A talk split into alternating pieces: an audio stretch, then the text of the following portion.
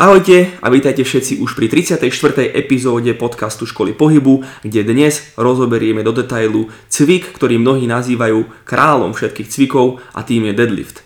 Ale skôr než začneme, tak vám iba poviem, že na stránke www.školapohybu.sk nájdete od nás rôzne pohybové programy, či už je to funkčné telo, alebo jeden na riešenie hrbu. Takže pokiaľ by ste chceli podporiť nás a aj vaše telo, tak si môžete jeden z týchto programov zakúpiť. Pokiaľ by ste nás chceli podporiť inak, tak najjednoduchším spôsobom to môžete spraviť tým, že budete sledovať tento podcast na hoci ktorej platforme, ktorú využívate, či už je to Spotify, Google Podcast alebo iTunes, teda Apple, neviem ako sa to teda volá. Alebo samozrejme, že nás budete sledovať na našich sociálnych sieťach, či už je to TikTok, Instagram, Facebook alebo čokoľvek iné. Spomeniem poslednú vec a to, že na Instagrame sa častokrát dávame možnosť vám pýtať otázky na tieto podcasty, takže keď nás tam budete sledovať, tak to je najľahší spôsob, ako aby vaše otázky boli zodpovedané, či už priamo na podcaste alebo pomimo. Každopádne nezdržujme sa už a poďme rovno k veci. Takže deadlift ako král cvikov je tomu tak, ako to my vlastne vnímame najskôr by som sa povedal tejto téme. Mm-hmm. A ja by som povedal hneď, že si nemyslím, že to je král všetkých cvikov a nemyslím to z toho dôvodu, že si myslím, že síce je to skvelý cvik, a je to cvik, ktorý definuje v podstate jeden zo základných pohybových vzorov, ktorým je vlastne bedrový ohyb, mm-hmm. ale nemyslím si, že je to král všetkých cvikov a to z toho dôvodu, že na to, aby som ho nazval kráľom všetkých cvikov, tak by som musel ho vnímať ako niečo, čo je lepšie, alebo respektíve malo by sa vždy robiť. Mm-hmm. Ako to ty vnímaš? Um, presne takisto, pretože však podľa mňa, ako to vnímame asi obidva, že neexistuje král cvikov. V podstate každý cvik je len dobrý na to, na čo je určený. Že aj takisto deadlift má nejaké svoje opodstatnenie, je veľmi skvelý cvik, veľmi komplexný, ale určite nie je vhodné ho nazývať kráľom cvikov alebo niečo, čo by mala robiť nutne každý. Presne tak. Presne tak. Tak teraz si teda prejdeme, že keďže si povedal, že je vhodný vo špecifických situáciách a chvíľach, tak vlastne prečo a kedy ho robiť. A prejdeme si teda rôzne kategórie ľudí, ktorí by, by ho teda mohli robiť a začneme teda u tej najväčšej populácie a to je teda bežný človek. Toto je častokrát taká tá miskoncepcia, že ľudia si myslia, že ho musia robiť, lebo je takým spôsobom spopularizovaný a teraz častokrát robia mŕtve ťahy úplne, vieš, ľudia, ktorí sú takí, že vieš, na čo ho robíš, vieš. Mm-hmm. Pri, pýta, sa ťa, pýta sa ťa človek vo fitku, že či mu poradíš deadliftom a ty sa prvá vec, ktorú sa ho spýtaš samozrejme ako tréner je, že a prečo? Akože, ako, akože prečo ho chce robiť? Mm-hmm. Odpoveď je väčšinou, že vieš, niečo v zmysle, že myslím si, že by som mal. Takže myslím si, že to je najväčšia populácia, kedy sa teda povedeme toho, že kedy sa teda hodí bežnému človeku a možno kedy nie. Takže mm-hmm. za mňa je to v podstate jednoduché a to Prvý dôvod je všeobecná sila dolných končatín s nejakou tou stabilizačnou funkciou stredu tela, keďže samozrejme na to, aby sme vykonávali uh, mŕtvý ťah teda správne, tak tam uh, bránica pri hlavne väčších váhach vykonáva teda stabilizačnú funkciu. Uh, bránici sme sa viac venovali v poslednom podcaste o dýchaní, takže môžete si ho smelo vypočuť, smelo, ako keby sa báli, smelo vypočuť, môžete si ho vypočuť po tejto epizóde. Čiže tam sme samozrejme riešili bránicu viac, ale ako vravím, Čiže je tam aj nejaká tá stabilizačná funkcia a samozrejme chceme budovať nejakú všeobecnú silu spolných končatín, čiže ťahovú, tlakovú eh, a viac menej všetky relevantné svaly eh, spodku tela. A zároveň je to základný pohybový vzor, čiže je to dobré pre ľudí, ktorí proste sa v podstate keď cvičím s niekým, nejakým uh, úplne bežným klientom a chcem ho naučiť iba sa dobre hýbať, tak je dobre robiť základné pohybové vzory, aby proste sme udržali tieto základné pohybové možnosti, s, ktorý, s ktorými teraz súvisia. A uh, teda, samozrejme, je to dobré pre rozvíjanie schopností extenzie spodných končatín, pokiaľ sa samozrejme robí technicky správne.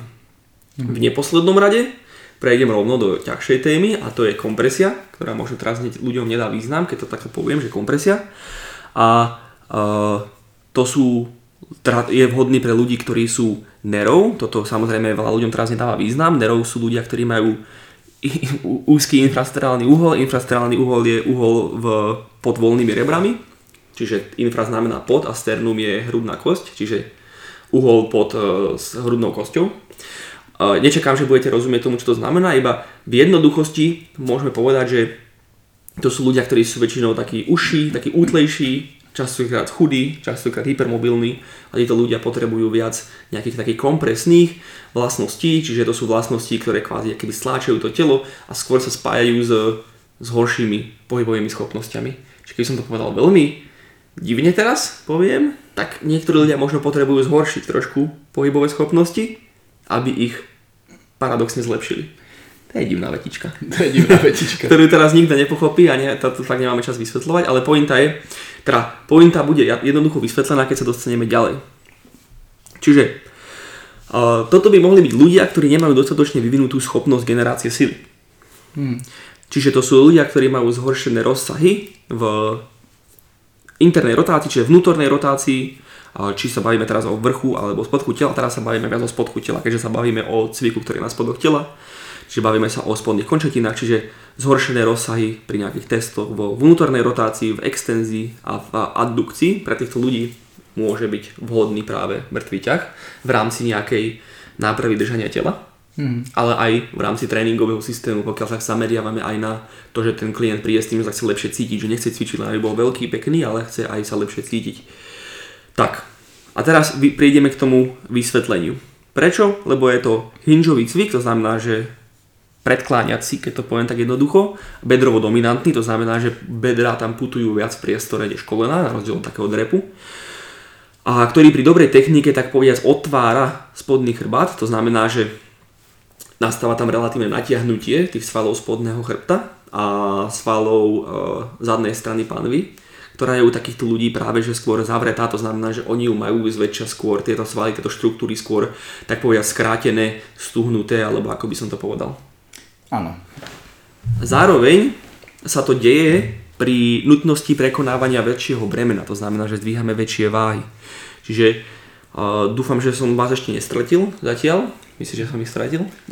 No, podľa mňa nie. Akože však sú to niektoré veci trošku komplikovanejšie, ale určite sa k tomu všetku ešte vrátime. Hej. No zatiaľ si, myslím, zatiaľ si myslím, že to bolo celkom jednoduché. aj napriek tomu, čo som všetkému povedal, ale verím tomu, že to dáva zmysel. V jednoduchosti, keď by som to, toto, čo som doteraz povedal, zhrnul, tak pokiaľ máte človeka, ktorý za vami príde a chce sa cítiť lepšie a je taký útlý, a hypermobilný, bez hľadu na to, či viete tieto veci alebo nie, tak mŕtvy ťah bude pravdepodobne pre neho dobrý, hlavne pokiaľ je slabý tento človek. Pokiaľ je veľmi dôležité robený technicky správne, to znamená, že ten človek je schopný udržať stek, tomu sa ešte povenujeme neskôr. Každopádne mhm. teraz, aby som ešte vysvetlil, že kedy to môže byť vhodné, len musím, e, sa povenujeme teda ešte takéto ťažšej trošku veci, ale iba musím vyjadriť, že toto je trošku náročnejšie na pochopenie, táto konkrétna sekcia, ktorú si teraz prejdeme s Tomášom, len pokiaľ by ste chceli rozumieť viac alebo ste tomu nerozumeli, tak úplne v pohodičke e, sa nás spýtajte na Instagrame alebo hociakým iným spôsobom, nech to vyjadríme ďalej. Čiže nebudem tu teraz nejak extra veľa času strácať e, nad touto ďalšou sekciou, iba to vyjadrím pre ľudí, ktorí by tomu mohli rozumieť alebo ich to zaujímalo trošku viac do hĺbky. Čiže, prečo ešte môže byť hodný pre bežného človeka? V neposlednom rade sa mŕtvý ťah odohráva od 90 stupňov, alebo respektíve do 90 stupňov flexie, ak sa nad tým bavíme takýmto spôsobom, väčšinou samozrejme, môže ísť niekto aj nižšie a sú rôzne deficitné mŕtve ťahy a tak ďalej. A 90 stupňov je bod práve že najväčšej kompresie, kompresie, pokiaľ sa na to pozeráme cez e, model Billa Hartmana, o ktorom sme už viackrát hovorili na týchto podcastoch, ktorý opisuje relatívne pohyby pandy počas futovania od bodu 0 e, stupňov flexie až po maximálny, čo je cca 120 stupňov flexie. Bavíme sa o flexii bedrovom, bedrovom klbe a flexia, pokiaľ by ste nevedeli, tak to je v podstate, keď zdvíhate nohu priamo čiaro pred sebou. Hyb k telu, viac tak. menej, no. Bill opisuje, ako naša panva prechádza cez dva stavy. Cez expanzívny stav, kedy máme panvové kosti v relatívnej abdukcii, flexii a externej rotácii. Čiže to by ste si museli vizualizovať, ale v svojej podstate sa uh, panva takým, tak, tak povediať otvára. Vzadu sa možno trošku zatvára, hej, ale v podstate sa tak tak expanduje, hej. A pri, uh, pardon, a ten druhý stav je kompresívny, kedy ich máme práve že naopak, teda sú tie panové kosti v adukcii, extenzii a internej rotácii, čiže tá panva sa tak zatvára.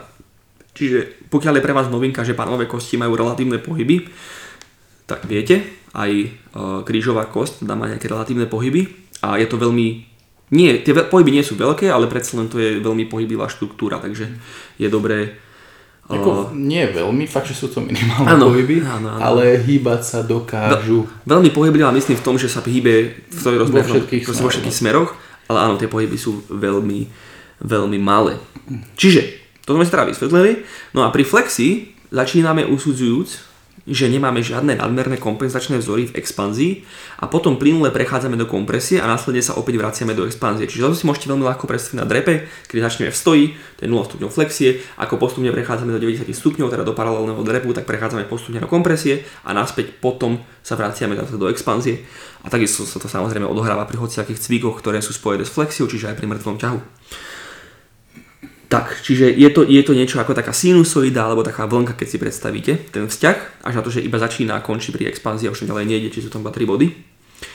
Uh, bod najväčšej kompresie, a teda bod, v ktorom máme tie panové kosti najviac vo vnútornej rotácii, extenzii a adukcii je práve plus minus 90 stupňov. Samozrejme to je veľmi indivindy a záleží to od ďalších antropologických vlastností a tak ďalej. Každopádne, ako vidíte, toto sú zároveň schopnosti, respektíve pohyby, ktoré sa spájajú s generáciou sily a teda pokiaľ sme schopní vykonávať správne technický cvik práve v týchto bodoch, kde musíme mať v správnych nastaveniach relevantné štruktúry, tak tieto schopnosti budeme aj zlepšovať. Tak, čiže ako vravím, toto bol odsek, ktorý bol extrémne zložitý, verím tomu, že to pochopí naozaj málo kto, ale chcel som aj tak vyjadriť, aby bolo jasné, že O čom sa bavíme. o čom sa bavíme a kedy môže byť vhodný pre dobrého človeka. Pokiaľ vás to viac zaujíma, tak sa smelo samozrejme pýtajte na sociálnych sieťach, veľmi radi vám to vysvetlíme. A týmto témam sa budeme, pokiaľ nás počúvajú nejakí tréneri a fyzioterapeuti, viac venovať v, ďalším, eh, v ďalších eh, eh, projektoch, ktoré pripravujeme. Ako napríklad pripravujeme taký seminárik, takže všetko toto vás môžeme naučiť. Ak sa bavíme o, pri deadlifte, o v podstate zapojení do nejakého rehabilitačného programu, na to sa tiež veľa ľudí často pýta, že či sú mŕtve ťahy vhodné, že im lekár alebo ortoped alebo chirurg zakázal robiť mŕtve ťahy, o, tak e, v podstate nie je to úplne ničím nejako relevantne odôvodnené. Väčšinou je to len o neznalosti toho daného cvičenia alebo o tom, ako to vlastne funguje. Ale mŕtvy ťah ako taký je veľmi vhodný aj pre bežnú populáciu, že ak sme sa bavili, lebo je to základný pohybový vzor. A v podstate každý by mal byť schopný minimálne vykonať ten daný pohyb, či už bez váhy, alebo aj s tou váhou. Pretože ak si pozrieme e, v podstate či už človeka mladého, starého, tak každý musí byť schopný sa pre niečo zohnúť a využiť relevantné svaly k tomu, aby to spravil, aby nepreťažoval prílišne niektoré štruktúry. Čiže ak e, vaša babička nedokáže spraviť e, dobré bedrový ohyb, tak pravdepodobne to nie je úplne optimálne a bolo by veľmi vhodné, aby to každý ovládal. Čiže preto je veľmi dobre to zapojiť v podstate aj pri tom rehabilitačnom programe. Ak sa bavíme o nejakých problémoch so spodnou, so spodnou chrbticou alebo o, s bedrami, tak samozrejme musíme ísť o veľmi málo stresujúcich situácií pri tomto cvičení, čiže kľudne aj s vlastnou váhou, vyslovene ísť len do rozsahu, kedy nás to pustí, kedy tam nie je nejaká bolestivosť, obmedzenie, tvrdý blok a postupne tento rozsah budovať, samozrejme aj budovať váhu, ktorú dvíhame, čiže tú danú intenzitu záťaže. Takže určite je to vhodné zapojiť aj pri takejto populácii. Takže určite sa toho netreba bať a netreba ten cvik demonizovať, len ho treba nastaviť tak, aby ho dokázali vhodne vykonávať aj podstate tí ľudia, ktorí ten cvik dostanú. Čiže ne, nemôžeme samozrejme starému človeku rovno naložiť nejakých 60 kg na, na tyčku a ísť úplne plný rozsah pohybu v mŕtvom ťahu, ale dajme tomu by sme šli možno z nejakej vyvyšeninky docela vysokej s minimálnou váhou, učenie techniky, správny pohyb, správne dýchanie a postupne sa môžeme prebudovať už aj ku nejakým normálnym solidným e, technikám, váham a rozsahom. Takže určite sa tohoto cviku netreba bať pri žiadnej populácii, ani pri populácii, ktorá sa rehabilituje, len sa na to treba pozerať trošku s takou triezvou hlavou a používať taký sedliacký rozum, tak by som povedal. Hej, hej. Dobre. Super. Tak teda, to by bola bežná populácia, ale vlastne teraz sme prešli aj teda rehab. Prejdeme teda na ďalšiu tému, teda pardon, nie na ďalšiu tému, ale na ďalšiu kategóriu a to je prečo robiť mŕtvý ťah pre športovca. Som zvedavý, že kam sa my dvoja dopracujeme teraz, ale predpokladám, že sa zhodneme na veľa veciach. Každopádne ja si myslím, že je málo situácií, okrem samozrejmého trojboja a vspierania a takýchto silových disciplín, kedy je mŕtvý ťah vhodný alebo skôr nutný pre, pre športovca robiť. Mm-hmm. Pokiaľ potrebuje športovec, teda kedy je vhodný robiť, myslím si, že pokiaľ športovec potrebuje vyvinúť všeobecnú silu, čiže to sa skôr bavíme o jedincoch, ako sú proste mladí športovci, čiže nejaký dorast alebo nejaký hypermobilný dorastenec väčšinou. Mm-hmm. Čiže to môže byť, že príde za mnou nejaký 16-ročný chalán, ktorý chce hrať síce futbal, ale e, je taký mlandravý, že sa skoro rozpadáva pri chôdzi. Tak vtedy to považujem za vhodné. Môže to byť prechod z iného športu do silovejšieho športu, ako napríklad niekto, kto bol vytrvalostný bežec do napríklad tajského boxu, kedy potrebujeme mu dať tieto schopnosti generácie sily alebo to môže byť človek, ktorý vyslovene potrebuje rozvíjať schopnosti späté s generáciou sily dolných končatín súvisiace s extenziou. Presne tak. A teda, samozrejme, keď chceme pracovať na extenzii. Ale ako vravím, bežne u športovcov si myslím, že zväčša budú, be, e, budú lepšie nástroje než mŕtvý ťah. Aspoň teda klasický bilaterálny s veľkou váhu. Čiže áno, keď sa bavíme o rumúnskom mŕtvom ťahu, ktorému sa ešte trošku povenujeme, tak e, samozrejme rumúnsky mŕtvý ťah má veľké využitie u športoch, ale myslím si, že rumúnsky mŕtvý ťah je zase trošku iná téma, teraz sa momentálne bavíme o klasickom mŕtvom ťahu, mm. alebo respektíve konvenčnom alebo sumo. Uh, myslím si, že môže to byť vhodné ako budovanie extenzie, ako budovanie schopnosti generácie sily, ale ako vravím, zväčša by som si dovolil argumentovať, že budú lepšie nástroje pre ľudí, ako budovať tieto schopnosti, ktoré sú relevantné pre ich športy. Aký je tvoj názor na toto? Mm, viac menej súhlasím, a, uh, pretože je veľmi málo športov, ktoré si vyžadujú naozaj silu v extenzii, keď si to tak nejako vezmeš. Sú také, mm-hmm. ale nie je ich veľa. Nie je ich veľa. Keď sa nad tým zamýšľam, tak aké ťa napríklad napadá? No je tak zaujímavé, lebo hej, môžeme sa na to pozrieť z tohto z hľadiska, že napríklad šprint, mm-hmm. tam potrebuješ veľmi dobrú extenziu, hej? Lebo potrebuješ Aha. proste zariť tú nohu uh, do tej zeme, aby si mm-hmm. sa naozaj dobre akceleroval a potom udržal vlastne aj ten, ten neviem, či to je vlastne gate behu, ale asi je to gate stále. Ale stále si nemyslím, že klasický bilaterálny uh, mŕtvy ťah bude mm. cesta. Áno, áno. Čiže napríklad šprint si myslím, že v svojej podstate, keď sa tým zamyslíš, tak každý šport, pri každom športe potrebuješ istú, keby tú dávku tej kvalitnej extenzie. Áno, akože v bedrovom klobe určite. Hej, lenže, ako vraj, bilaterálny, je keby, ono to na papieri vyzerá, že toto je to, čo chceš robiť.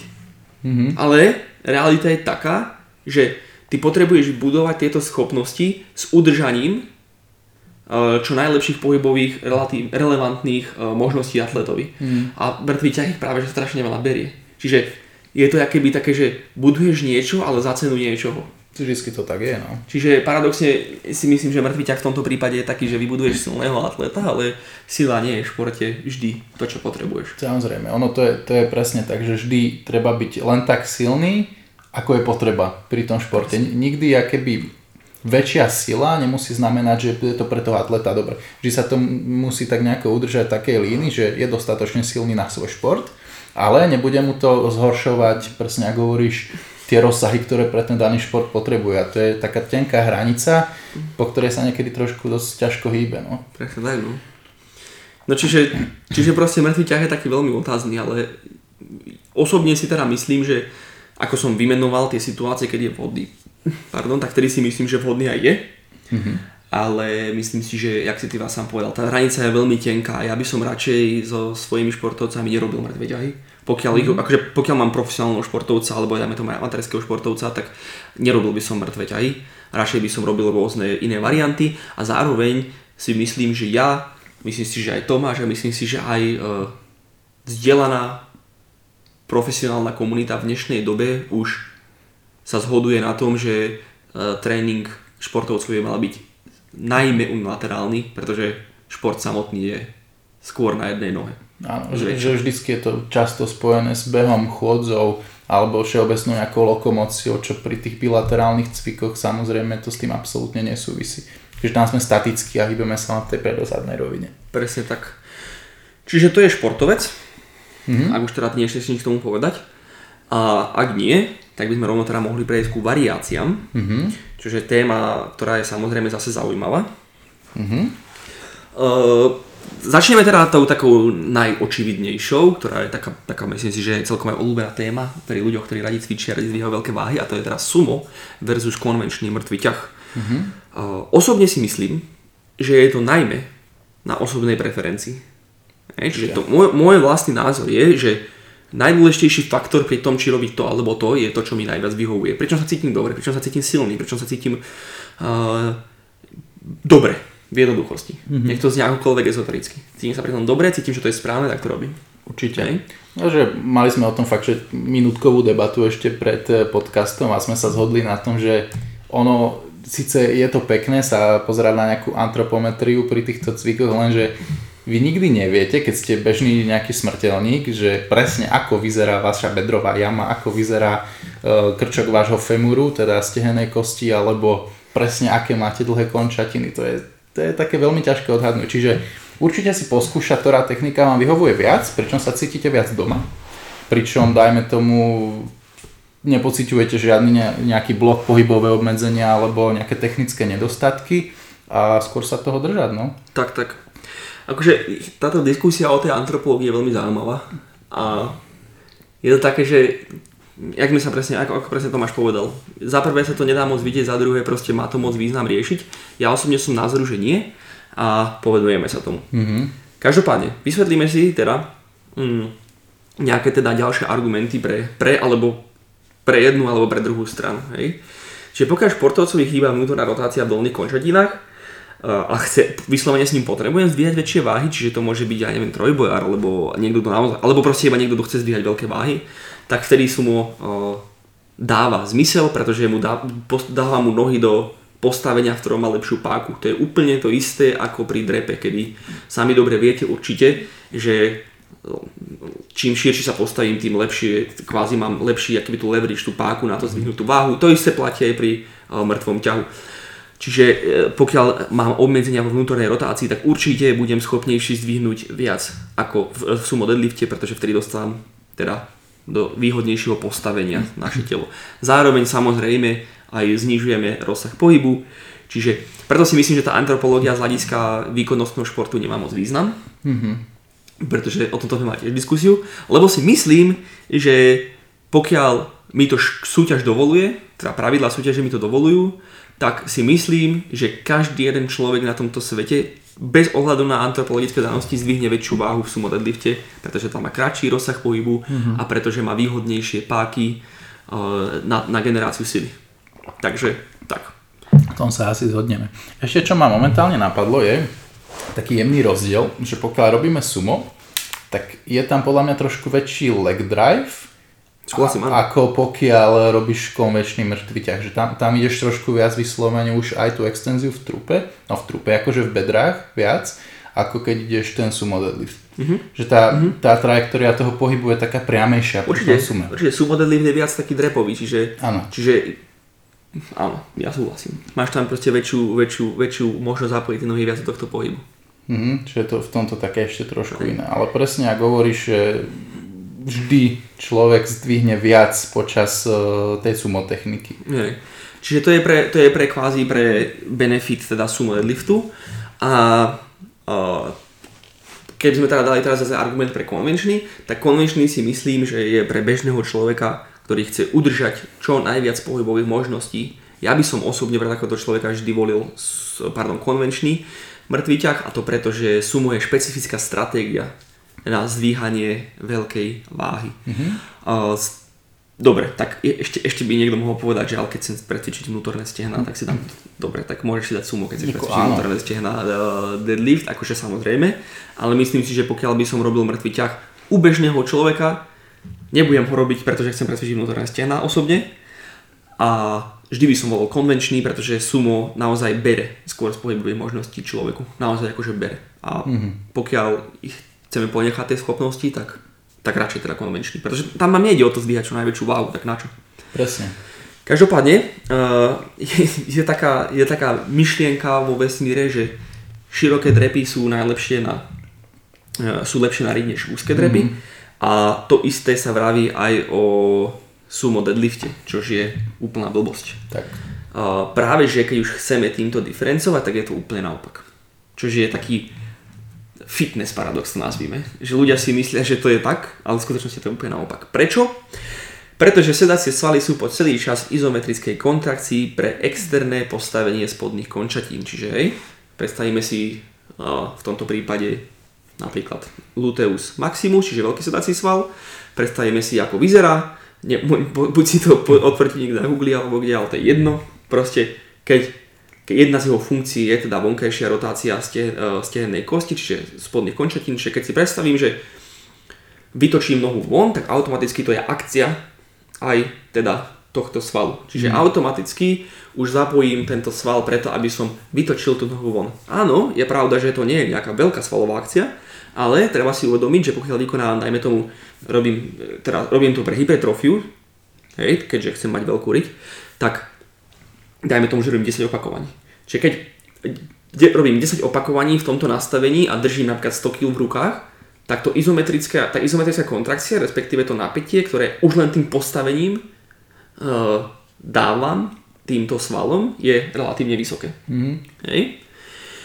Čiže kvôli tomu vykonávam za prvé menší rozsah pohybu, pretože už som zobral čas rozsahu pohybu len pre túto akciu, čo je horšie pre precvičenie týchto daných svalov, pretože chceme prekonávať čo najväčší rozsah pohybu pre čo najefektívnejšie precvičenie hociakého svalu. A zároveň sa horšie e, prekrúuje tento sval, pretože v, izometrickom, e, v izometrickej kontrakcii stále viac sa unaví, čo môže viesť k horšenému výkonu čisto týchto svalov podotýkam v porovnaní s inými variantami. Čiže to znamená, že pokiaľ by som si zvolil iný sval, tak je viac než pravdepodobné podľa mňa, že by som vykonal väčšiu svalovú prácu.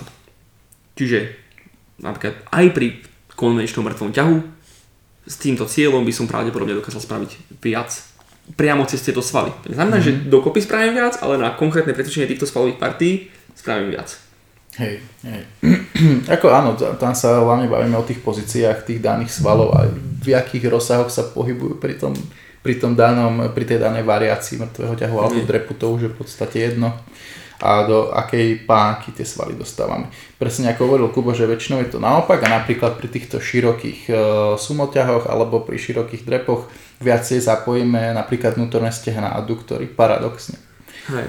Keďže oni sú už aj v takom áno, jemnom prednatiahnutí, keď už sú aj aktívne, ale v podstate tam vykonávame väčší rozsah pohyblivosti než e, v tom veľkom sedacom svale sú tak. v lepšej páke na vykonávanie toho pohybu.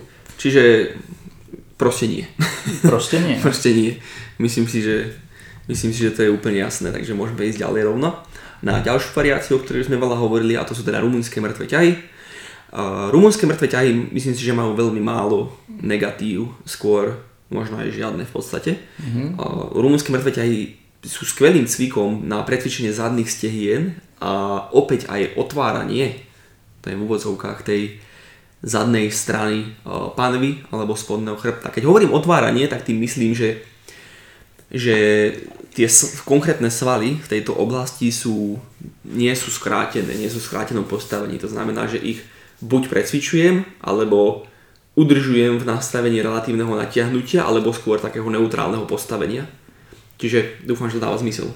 Čiže v podstate to, čo sa snažíte dosiahnuť stretchingom, ale bez naťahovania tých svalov, len oddialovania konkrétnych štruktúr, na ktoré sa tieto svaly upínajú. Čiže to myslím tým otváraním. Mm-hmm. Dúfam dáva zmysel.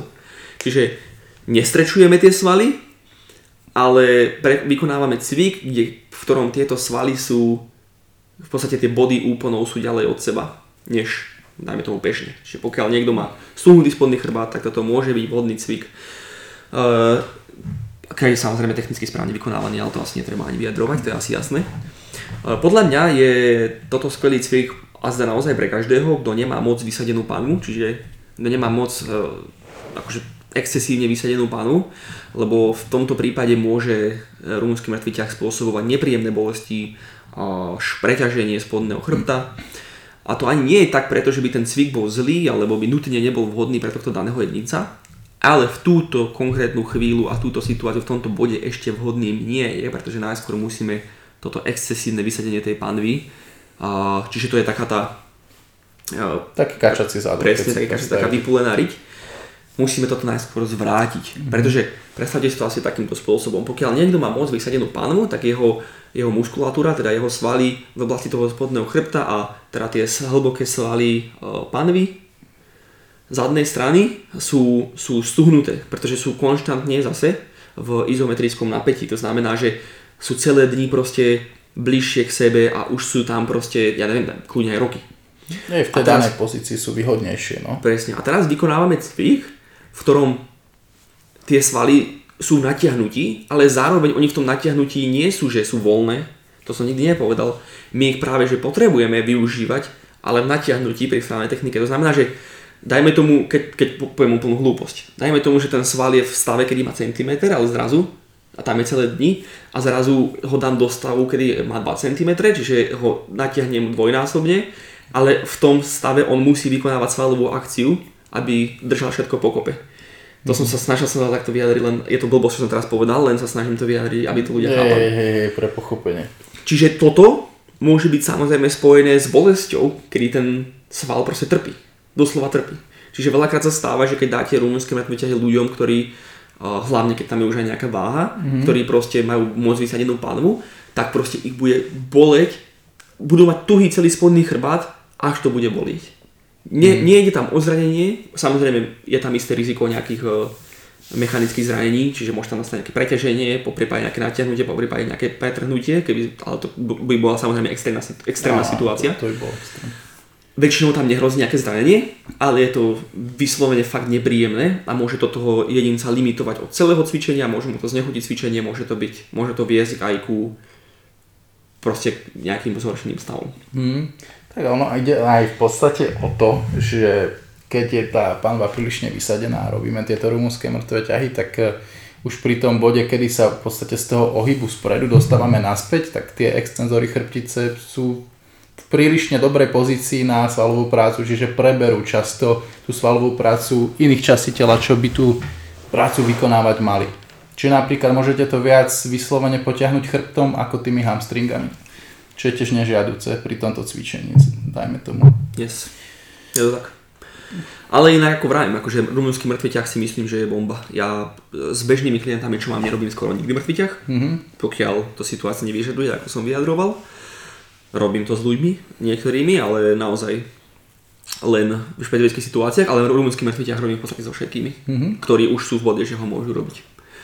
Každop... V podstate len, že súhlasím, lebo ten, tento rumúnsky mŕtvy ťah je taký, že originálny bedrový ohyb, keď si to tak vezmeme. Že nie je to nejaký hey. hybrid medzi ohybom a drepom, ako je klasický mŕtvy ťah alebo sumo, ktoré sú samozrejme viacej bedrový ohyb, ale toto je vyslovene čisto bedrový ohyb ktorý by mali zase, jak som už predtým spomínal, všetci ovládať. Prejdeme teda teraz na unilaterálne, čiže unilaterálne znamená jednonožné, ale neberte to zle, lebo to môžu byť aj všelijaké, kde sme v nejakých rôznych e, takých rozhodených postojoch, to nazvime. Čiže bavíme sa tu zväčša o rumúnskych, rumúnsko, o variáciách rumúnskeho mŕtvého ťahu. Pretože neviem, či sa vôbec vykonáva nejaký jednonožný mŕtvý ťah. Nehovorím, že by nemohol, ale... Tak vykonáva, ale akože tam ťažko jasne, ideš nejakou jasne. úplne optimálnou technikou a úplne obrovskou, jasne. ale vykonáva a, sa. A vykonáva sa samozrejme aj tieto rôzne, ak sme sa bavili o tých, e, teda tých teda ak som povedal, že rôznych tých rozhodených postojov, čiže jedna mm. je pred druhou, tak samozrejme vykonáva sa aj mŕtvy ťah, ale väčšinou sú to skôr rumúnske mŕtve ťahy, podotýkam. Každopádne, uh, bavíme sa tu teda o jednej nohe, alebo sa tu bavíme o rôznych postojoch, ako sú teda, ako som spomínal, tie rozhodené, čiže to sú kickstand alebo retrostep, kedy má jedna noha pred druhou a samozrejme sú aj rôzne iné ešte variácie, kedy môže mať jednu nohu vyššie a, než druhú a to už ani teraz nepamätám, jak sa tomu nadáva, ale pointa je, že to nie je klasický postoj na dvoch nohách. Tieto variácie sú veľmi dobré pre športovcov, nakoľko športovci by zväčša mali trénovať skôr jednonožne a podobne. Čiže keď sa zase vrátime ku e, tým atletom, tak áno, uh, mŕtvý ťah môže byť vhodný, ale iba, ja by som teda osobne povedal, že iba v takýchto variantoch, ktoré sú proste naozaj jednonožné svojej náture. Mm-hmm. A zároveň, pokiaľ sa chceme zamerať na nejaké konkrétne pohybové schopnosti človeka, tak môžeme aj takto ďalej modifikovať cviky pre dosiahnutie nejakých ďalších efektov. Pre príklad môžeme použiť napríklad kickstand variáciu rumunského mŕtvého ťahu. To znamená, že stojíme akoby v takom krátkom kroku a centrujeme sa, to znamená, že sa navažujeme ponad prednú nohu s rovnako stranným a teda y-laterálnym zaťažením, to znamená, že váha, celá váha, čiže mám iba jednu váhu, alebo keď poviem mám dve váhy, tak väčšiu váhu by som mal na tej istej strane. a máme v ruke podľa prednej nohy. Dáva zmysel? Po, popri prednej nohe. Hej, popri prednej nohe. Popri tej nohe, na ktorú sa zaťažujeme. Mhm. A, teda na ktorú sa centrujeme. Tak. Keď budeme v tejto teda variante, ako som teraz opísal, tak budeme na tej prednej nohe, na ktorú sa navažujeme promovať, facilitovať práve komplexné vlastnosti. Čiže budeme viac precvičovať vonkajší sedací sval, Dobre som nazval po slovensky vonkajší? Čo, čo nie je Gluteus vonkajší? medius. Nie, to však stredný sedací, áno. áno. Teraz mi to tak došlo, keď som si tak povedal na hlas. Jak som si písal poznámku, tak mi to vôbec nedošlo, že tu niečo nesedí. Je stredný sedací sval. Stredný sedací sval a, a vnútorné stehná na, na tejto strane a tak ďalej a tak ďalej a všetky schopnosti, ktoré s tým spojené. To len pre príklad. A tu by sa samozrejme dalo ešte na túto tému o mnoho viac diskutovať, o rôznych orientáciách panví a tak podobne a ďalších iných kompenzačných vlastnostiach a kedy je vhodné akú variantu zvoliť, ale o tom si niekedy, keď tak spravíme ešte iný podcast, lebo to je bolo na ďalšie dve hodiny len na túto tému. Toho je strašne veľa. Ďalšia teda varianta, teda, alebo ďalší variant, myslím, že je správne gramaticky, Mhm. je trap bar deadlift. Mhm. Hej. A trap bar deadlift ja si myslím, že je skvelý zväčša vždy. Áno, akože to je, to je taká varianta, ako keď e, pri drepoch povieme goblet. Presne. To proste vie spraviť skoro každý a je to vhodné skoro pre každého. Presne. Povedzme si teda prečo. Tra- Trap bar deadlift je viac drepový, respektíve je možné robiť ho viac drepovo. To znamená, čo, čo, čo, čo, čo tým myslím, keď poviem, že je možné robiť viac drepovo? To znamená, že máte tam priestor na to, aby kolená sa viac hýbali v priestore a nie len bedra. Zatiaľ, čo keď vám zavádza tyčka, tak je jasné, že sa musíte naozaj hýbať tých bedrách. A teda je technicky menej náročné ho spraviť a lepšie sa ľudia do neho technicky dostanú, to znamená, že sú schopní ho ľahšie vykonať. To znamená, že dá sa vnímať ako regresia.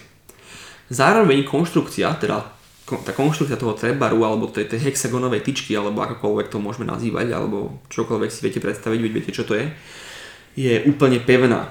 To znamená, že nemá taký ten slek, ako sa vraví, taký ten, eh, takú tú, taký ten pohyb tej tyče, ktorú má eh, klasický barbel, teda klasická tyč, eh, čo majú bežné tyče. Čiže je to opäť technicky menej náročné. Aj keď máte takú tú tyč, ktorá je vyslovene na mŕtve ťahy, ktorá sa nehýbe, ktorá nemá žiaden ohyb, tak aj tá má taký, tak, taký trošku slek, kedy, kedy tá vec, na ktorej vysia reálne kotúčenie, neviem, ak sa tomu hovorí časť, versus tá ručka, ktorú držíte, tak tam je istý pohyb, ktorý musíte stále prekonať uh, pred samotným ťahom. To je... Akože ono skôr pri malých váhach to asi až tak nie je, Nie, nie. ale pri väčších samozrejme sa to dosť ukáže. No. Pri veľkých váhach, pokiaľ to človek ignoruje, tak veľmi ľahko stratí techniku, veľmi ľahko má úbytky energie a veľmi ľahko si môže ublížiť, keď to trhá zo zeme. Mhm. Pretože trhneš, pretože v takom, možno to bude dobré aj spomenúť, to mi aj nenapadlo vopred, pokiaľ máme väčšiu váhu, tak najskôr musíme tyčku, neviem to presne slovenčne dobre povedať, ale zbaviť toho sleku, čiže musíme z nej najskôr pred tým samotným ťahom zobrať tú voľnosť. Čiže najskôr sa musíme kvázi zatiahnuť do tú tyčku, skôr než budeme ťahať. Je taký dvojbodový postup. Pokiaľ to nespravíme a dáme 100% našej vôle ťahať tú tyč hneď od zeme do toho ťahu, tak si musíme uvedomiť, že prvých pár centimetríkov ťaháme skoro na prázdno. Mhm. A zrazu prídeme do bodu nárazu, kedy proste to nie je dobre, lebo som technicky nastavený a zrazu tam je bum. Veľmi ľahko stratím tak postavenie. Veľa, veľa krát sa ľudia práve na tomto zrania, lebo mm-hmm. stratia technické nastavenia, ktoré sa nastavili kvôli tomuto úderu a potom to je celé zle. Zároveň investujeme energiu do časti ťahu, kde ju vôbec nepotrebujeme. Mhm. Takže tak. Hej, s tým súhlasím v podstate, len možno ešte taký môj nejaký pohľad, lebo tak ja s tým moc skúsenosti nemám, lebo nezdvíham nejaké ťažké váhy na mŕtvych ťahoch momentálne, ale presne keď to odlepíš od tej zeme, tak tá tyč sa prehne v podstate v bode, kde to držíš, no respektíve ohne sa tak banánovito podľa tej váhy, jak to odlepíš, tak hlavne presne, ak spomínaš, tam príde taký rebound, že tá váha sa trošku vráti hore a klesne zase naspäť. To, presne, to je presne ono. Že, že tam to urobí také, že hop hop a vtedy presne tam môže aj dojsť k tomu podľa mňa tej strate techniky. Presne alebo... tak, presne tak, ale vieš, na, toto sú, na toto presne, čo teraz vravíš, slúžia práve tie čisto deadliftové tyče. Mhm, že sú pevnejšie a lenže- majú väčšiu nosnosť. Presne, lenže aj pri tých, pri tých práve, aj tak musíš, aj tak proste tam stále je ten faktor toho, že tá nie je jeden celok Mhm. a stále proste musíš sa na ňu navážiť. Ako ľudia, ktorí nás počúvajú a robia veľké mŕtve ťahy, presne vedia, o čom hovorím. Ale iba vravím, že je to niečo, čo je dobré vedieť a riešiť. Hej. Tak. A len ešte úplne, úplná hovadina, že ľudia, ktorí si to nevedia predstaviť, o čo ide, tak e, síce spomeniem úplne niečo iné, ale keď si pozriete profesionálnych spieračov, nejaký spomalený záber, veľmi krásne to tam je vidieť, keď robia v podstate premiesnenie a odle, odlepajú tyč zo zeme, väčšinou tam je krásne vidieť, že ako najprv ťahajú tú tyč, až po chvíľke sa zdvihnú tie kotúče napríklad, ale aj potom t- ten pohyb tyče je vidieť krásne a oni to pekne vedia využívať, tú kinetickú energiu. To je docela náročné a presne ako hovoril Kubo, treba to brať v pota- poťaž. A keď urobia už to premiestnenie, ten catch, do toho drepu dajme tomu, tak tam je tiež krásne vidieť, jak zastáva a klesne, ide naspäť a taktiež využívajú často tú kinetickú energiu tej tyčky. Tak no. Pre predstavenie, iba, Čiže že to je- čo, o čo ide. Že to je zase, pardon, to je zase zaujímavá témička, ale tak aspoň sme to vyjadrili. Áno. Nemôže povedať, že nie. Áno, áno, áno. Každopádne konštrukcia e, na trebar je úplne pevná, väčšinou je to úplný celok. To znamená, že tento element toho sleku neexistuje. Proste pri trebare môžete začať ťahať a budete ťahať. Proste ak sa tam niečo ohne, tak väčšinou sa zlomí ten trebar. Čo mimochodom, e, v jednom priestore, kde cvičíme, už sa zlomil druhý a ja doteraz nechápem, že ako to je vôbec možné. Bol tam zlý zvar, pravdepodobne, no. Ale na druhom, teraz sa zlomil nový, si to nevidel možno. Uh, Ten nový trebar, ktorý je tam, sa teraz Ja zlomil. viem, ja viem. A nemôžeš Riešili sme povedať, to, že no. na druhom bude zase zlý, zlý zvar. Že vraj bol, no. Jak je to možné? To ty, sme sa to. Oliverou, no. E, Každopádne, dobre. Fušerina. Proste, ako vravím, pokiaľ sa už niečo stane, tak sa asi zlomí. Mhm. Mm-hmm. Asi zlomí ten trebar, lebo toto proste, to je fakt pevná konštrukcia. Čiže tam tá, tam tá potreba a, tohto sleku je, nie je, čiže opäť menej náročné, technicky náročné menej. Uh, každopádne to, že sa dá robiť viac drepov, vieme využiť, pokiaľ ten mŕtvý ťah vyslovene chceme robiť viac drepov. Môže byť situácia, kedy chceme robiť mŕtvý ťah viac drepov. Môže byť situácia, že chceme kvázi robiť aj aj dokopy. Chceme mm-hmm. proste robiť aj drep a mŕtvy ťah v kope nejakým spôsobom. OK, máme trebar deadlift. Mhm. Jednoduché. A pri bežnej klienteli osobne odporúčam trebar. Čiže ja robím trebar, ja nerobím s nikým. Dobre, pokiaľ vyslovene môj klient nechce robiť normálny mŕtvý ťah pre kto vie aké dôvody, tak robím iba trebar. Pokiaľ, mm-hmm. čiže pokiaľ mám situáciu, kde potrebujem s tým robiť mŕtvý ťah, vzhľadom na ten prvý bod, ktorý sme prebrali, tak ja osobne vždy volím trebar deadlift. Mhm. Tak. Hej. Ja, ja napríklad ho volím aj, aj kvôli tej technickej nenáročnosti, že väčšinou sa to ten človek vie naučiť extrémne rýchlo oproti klasickému mŕtvemu ťahu. Presne. Dobre, tak to už sme teda mali, že pre koho a tak ďalej, áno. Mhm. Mm-hmm. Prejdeme teda na témičku, ktorá pre niektorých ľudí možno bude zaujímavejšia, a teda kedy nie. Mhm. Čiže ja poviem to veľmi rýchlo, toto je podľa mňa téma viac na Tomáša. Ja poviem veľmi rýchlo svoje body a potom, potom ťa nechám básniť. Čiže kedy nie? Pri diskogénnych problémoch, to znamená problémy so, s platničkami, keď to povieme takto, uh, pri preťažení, pri, pri preťažených svaloch spodného chrbta, to znamená pánva je príliš vysadená, ako sme spomínali, ale môže to byť aj swayback, to znamená posledné kompenzačné štádia. Swayback je taká tá keď si predstavíte, že sa niekto opiera o stenu chrbtom, ale nohy má vpredu a zadkom sa neopiera. Také vysvetlenie, proste niekto, kto má veľmi naozaj už vysoké kompenzačné štádia v postoji bežnom. Ono to skôr vyzerá tak, že tá pánva je tak strašne vpredu a hrudník zostáva vzadu. Tak, tak, tak. Že vyčilovaný typek. Presne tak, presne tak vývek.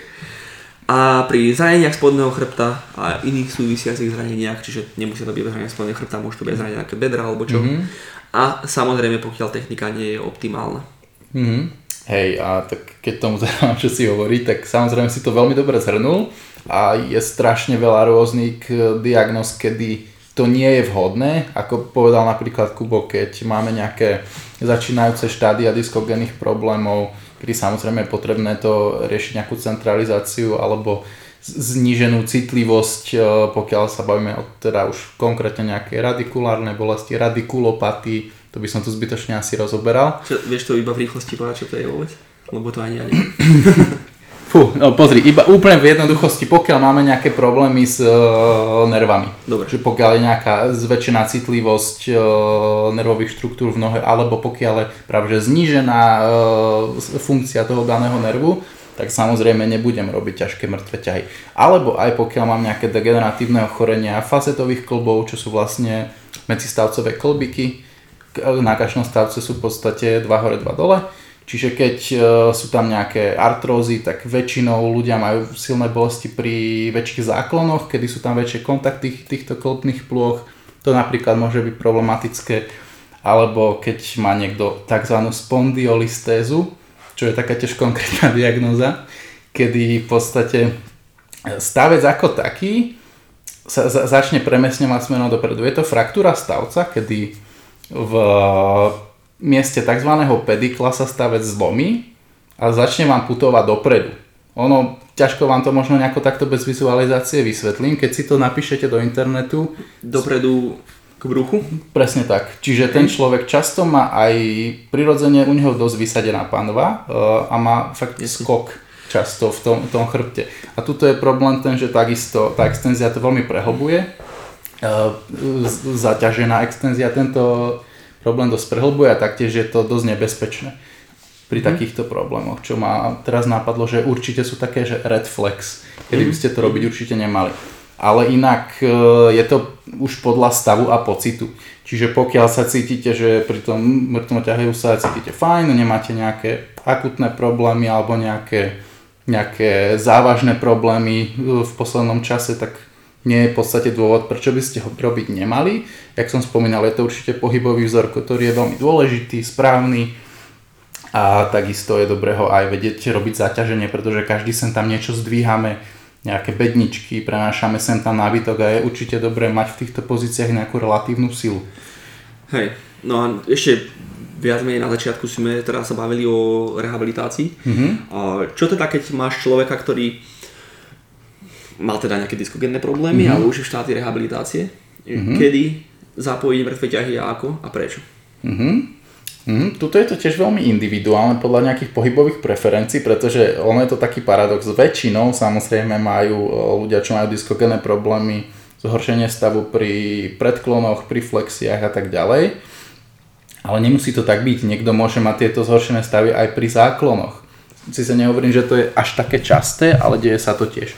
No a čo s tým robiť? E, pokiaľ už sú stabilizovaní v stave, kedy sú naozaj relatívne v poriadku, všetky tieto v podstate kvázi nervové problémy odozneli a ten disk je nejako stabilný, zacentrovaný, tak v tom prípade určite by sme mohli ísť do mŕtvych ťahov, ale začal by som taktiež, eh, jak sme sa predtým bavili, veľmi ľahkými variáciami. Čiže prvotne si prejsť len tie fakt, že technické parametre, ako by ten mŕtvý ťah mohol vypadať, zase prejsť nejaké vyvýšeniny, po prípade ísť potom samozrejme s nejakým eh, kettlebellom z vyvýšeniny, a prejsť potom kľudne na tie trebary, pretože tie sú technicky veľmi ľahké, trošku tam viacej zapojíme tie nohy, nevzniká tam až taký obrovský stres a stres, e, strihové sily na ten chrbát ako pri klasických mŕtvych ťahoch alebo pri rumúnskych mŕtvych ťahoch. A pokiaľ toto pôjde všetko v poriadku a dokážeme už človeku pridávať väčšiu intenzitu, tak kľudne by som prešiel operatívne aj na tie iné variácie ak sa pri tom bude cítiť fajn. Všetko je to naozaj len o tom budovať pomaličky tú odolnosť a zvyšovať aké by tie stresové nároky na, na to telo. Ale samozrejme s mierou, aby sme moc neskákali v tomto progrese. Tak a teraz v neposlednom rade si vysvetlíme vlastne teraz správnu techniku nejakým spôsobom a teda nejaké naše poznatky, nejaké naše postrehy o správnej techniky, technike teda, pardon. Na toto nie je jednoznačná odpoveď, lebo veda a teória sa stále vyvíja a jednoducho sa proste nevie. Mm-hmm. Vždy si treba pri takýchto diskusiách uvedomiť, že uh, tento priemysel, táto vec, ktorej sa venujeme, že fitness, wellness, všetky tieto veci sú veľmi mladé. Čiže nemáme na nič v podstate konkluzívne závery, nemáme konkluzívne závery, nemôžeme nás v podstate na nič vravieť, že takto to na 100% je. Sú iba nejaké princípy, ktoré sa opakujú. Každopádne mŕtvý ťah je veľmi zaujímavá téma, ktorá sa stále v nejakým spôsobom rieši. A stále sa rieši, e, čo je správne a čo nie je správne. Také najposlednejšie zistenia sú relatívne kontroverzné a pár mm. rokov dozadu by boli úplne, že... Boli ešte kontroverzné. No, že, že, že no, by ste boli upálení na hranici, že ste si vôbec dovolili takú nejakú vec povedať. A poviem to jednoducho. Kedysi bola myšlienka, že pri mŕtvom ťahu sa treba samozrejme naprsiť, vypučiť ríď a neviem aké všetky takéto tieto old school cues, takisto ako pri drepe. Mm. Pretože logika bola, že zastabilizujeme spodný chrbát, pretože musí byť úplne pevný ako skala, lebo inak zomriem. Ale v dnešnej dobe je to otázne a aj uh, najposlednejšie nejaké zistenia a poznatky poukazujú na to, že je to, je to proste je to proste otázne. Je to otázne, no. Hej? Čiže v jednoduchosti uh, po, môžeme zhrnúť nejaké, nejaké body, ktoré sú, dajme mm-hmm. tomu, môžeme povedať relatívne proste jednoznačné alebo jasné. Mm-hmm. A to je, že klasické staré cues o retrakcii lopatiek a vykrúcaní chodidiel a všetky tieto samozrejme srandy nie sú správne. Pretože do istej miery by som si dovolil povedať, že môžu byť až nebezpečné. V istých prípadoch áno.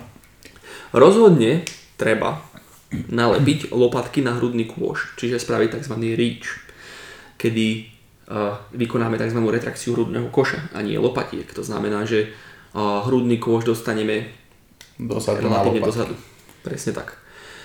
Rozhodne treba udržiavať tzv. stek, to znamená, že bránicu, keď si predstavíme stek, čo znamená, že ukladám veci na seba, ako knižky ukladám na seba do nejakého steku, tak stek je, že mám bránicu, viac menej rovnobežne s pánovým dnom. Mm-hmm. Hej?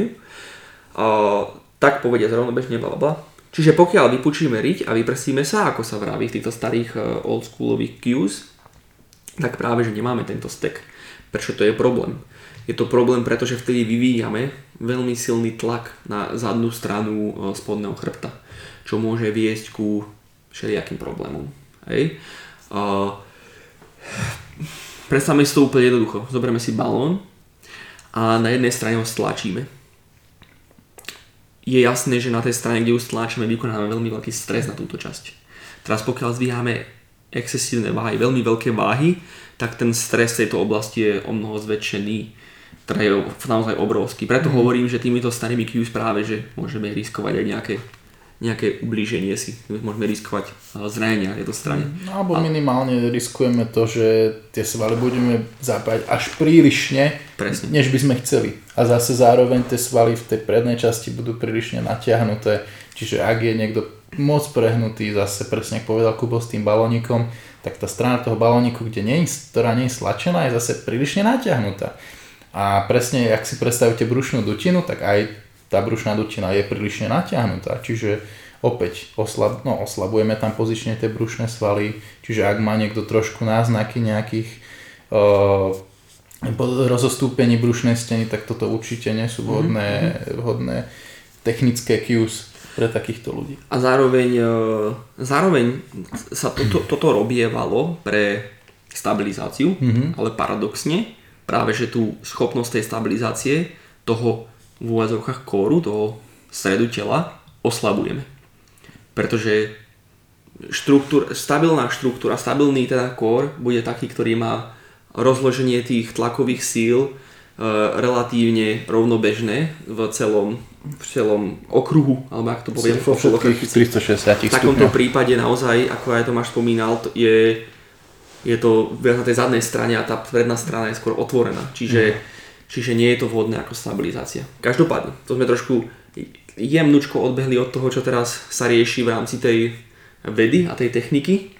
A teraz sa práve uh, rieši to, že či by sa človek mal alebo mohol hrbiť pri mŕtvom mm. ťahu.